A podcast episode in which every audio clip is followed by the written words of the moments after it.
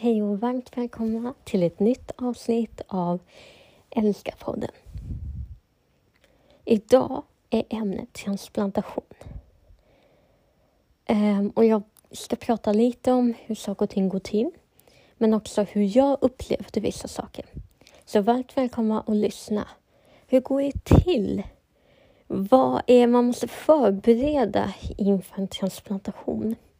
Vad händer när de ringer och säger att nu är det dags? Hur lång tid tar man på sig? Ja, det här och mycket mer ska jag prata om i dagens avsnitt. När man ska transplanteras så måste man ha telefonen bredvid sig hela tiden. Och vi snackar om några månader, vi snackar om halvår, vi snackar om år. Man får inte missa det här samtalet. För då kanske man måste gå tillbaka till något annat. Då kanske man inte får den här transplantationen som är så viktig. Och jag vet också att när man kommer in så är det inte helt hundra att man får den här levern eller vad det är för organ man har. För när de öppnar upp, när man får den här levern, så vet de inte allt hur den här levern ser ut. Så när de öppnar upp så kan de se, den här mår inte bra. Den här har skador på sig och då får man åka hem igen. Så inget är säkert förrän man faktiskt får opereras. Jag kommer ihåg det så här väl. Jag hade väntat i fem månader och två veckor på den här levern. Jag fick ett halvår kvar att leva. Så nu var det dags. Nu måste det bara hända någonting. Och hur länge tiden går så mår man bara sämre och sämre.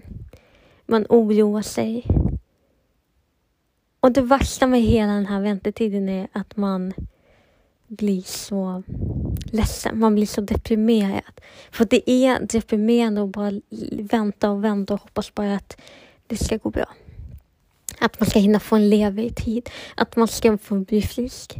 Det finns så mycket som man inte vet om. Det här telefonsamtalet ringer. Och de säger att oftast händer det här på natten eller väldigt tidig morgon. Det är oftast då olyckor eller ja, personerna, donatorerna kommer in till sjukhuset. Då ringer mig vid fem noll två, tror jag klockan var eller något. Jag ska svara. Har telefonen på golvet i en laddare. Tar ner min arm och ska svara. Men trycker jag på att lägga på. Och det får inte hända att jag lägger på ett sånt samtal. Nu tänkte jag, nu är det kört.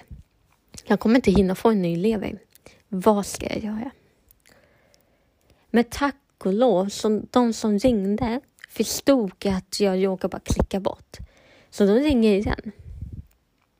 Och jag svarar. Och de säger, din lever har kommit. Och den känslan av att höra att ens lever har kommit. Jag kanske överlever här. Vad är det? Alltså det är en så fantastisk situation. Så länge man har gått och bärt på det här. Och jag som alltid vetat att en vacker dag kanske jag ska få en lever. Ända tills jag var fem år. En vacker dag kanske jag ska ha en lever. Så det var en speciell stund. Ett speciellt tillfälle. Men de ringer. Och jag vill bara säga tack för du som ringde. Hur fantastiskt bemötande jag fick i telefonen. Hur respektfull du var när du ringde. För den personen som ringde var väldigt lugn i telefonen. Förstod att man var nyvaken. Förstod att man hade jobbigt.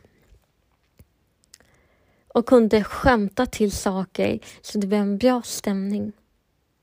Jag blev lugn. Jag blev väldigt lugn. Den här personen ringer. Då säger han, du kan lyxa till dig med en frukost. Jag bara, yes, en frukost, vad skönt. Så jag äter en liten lätt frukost. Eh, några mackor bara sådär för att jag fick inte äta så mycket. Eh, sen fick man så här några rejäla näringsdrycker som man skulle dricka på vägen till sjukhuset. Och de här näringsdryckerna, jag har jättesvårt att dricka näringsdrycker. Jag kan typ bara dricka en sorts, för jag mår jättedåligt av det. Men jag försökte få i det, försökte behålla det jag hade druckit upp. Jag tog dem, taxen kom. För att en sak som jag lärt mig, det är att man får alltid sjukresa, man får en taxi. För att det får inte vara någon an- nära anhörig som kör en in. Jag vet inte vad det är. Det har jag inte fått svar på.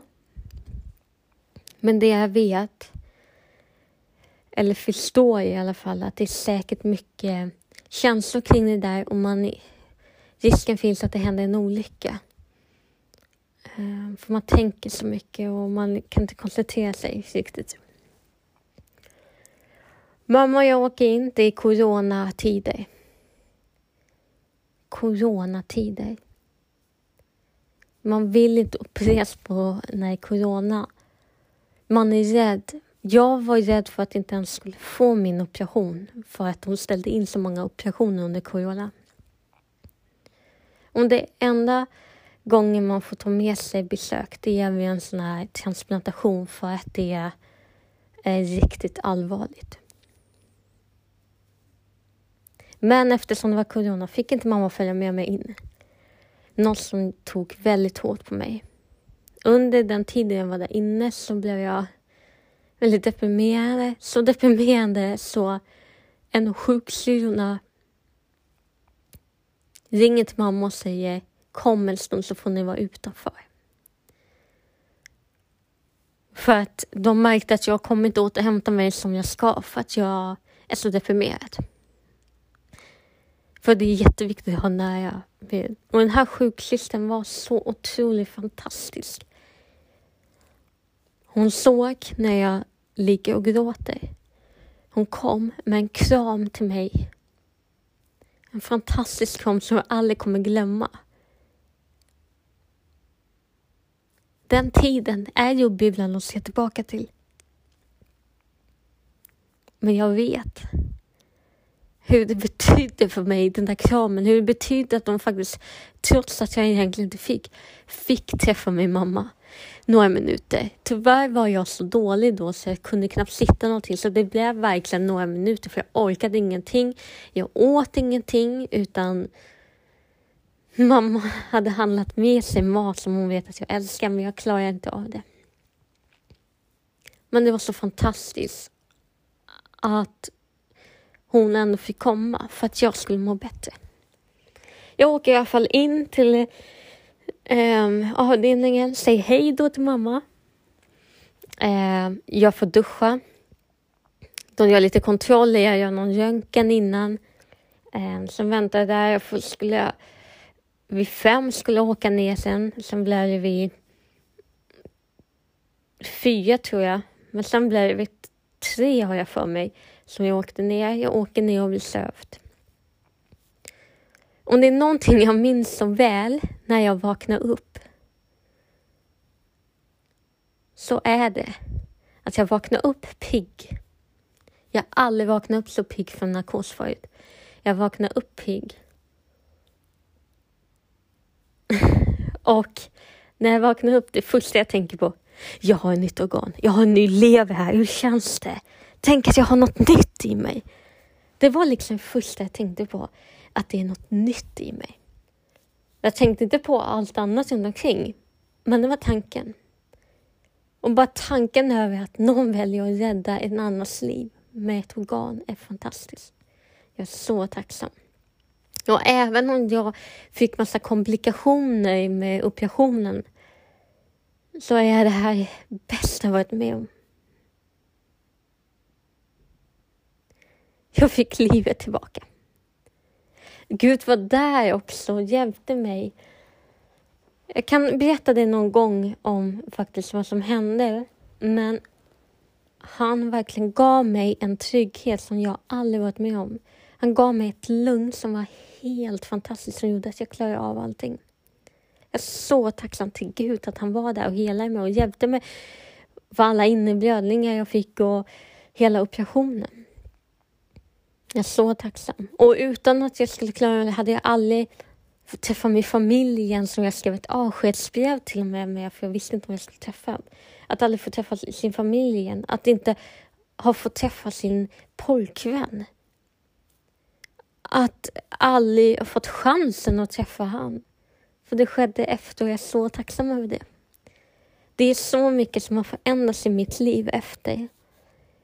Min tro, framför allt. Människor, hur jag ser på saker. Hur är tacksamheten? För jag är så otroligt tacksam vissa dagar, så det är inte sant. Och vissa dagar kan vara helt chockad vad vad som händer. Men Gud är med. Han glömmer inte bort stunder. Och ju många gånger när det är saker som är jobbiga kan Gud påminna mig och säga så här: jag är med dig. Jag är med dig nu som jag var vid operationen. Och det var helt fantastiskt.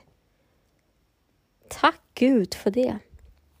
Tack för att du är med, och tack för att du är med alla andra. En dag så tänker jag att jag ska göra ett avsnitt med transplantation för er som faktiskt står på väntelistan, och prata lite om det. För det vet jag betyder väldigt mycket för mig. Att få höra andra historier där. Så otroligt viktigt. Men tack för det. Tack Jesus för att du var med. Och tack alla som var med och stöttade mig. Som bad för mig. Hela den här bönekedjan som kom. Det är fantastiskt. Min församling. Och mina nära och kära. Ni är fantastiska. Och tack ni som stöttar mig nu. Så här ett år efter. Att jag fortfarande får den stöttningen. För livet är inte lätt. Men det kan vara fantastiskt ändå. Gud är med dig. Gud är med mig. Gud är med alla. Han hjälper dig. Även om allt känns så jobbigt i slutet. Och tror att det här kommer inte fungera. Så kommer han vara med dig i den sekunden. Den stunden kommer han vara med mig. Tack Jesus för det. Det här var lite om min historia om vad som faktiskt hände i väntetiden. Eller när jag skulle åka in. Jag önskar er en riktigt fin dag, och Gud välsigne er.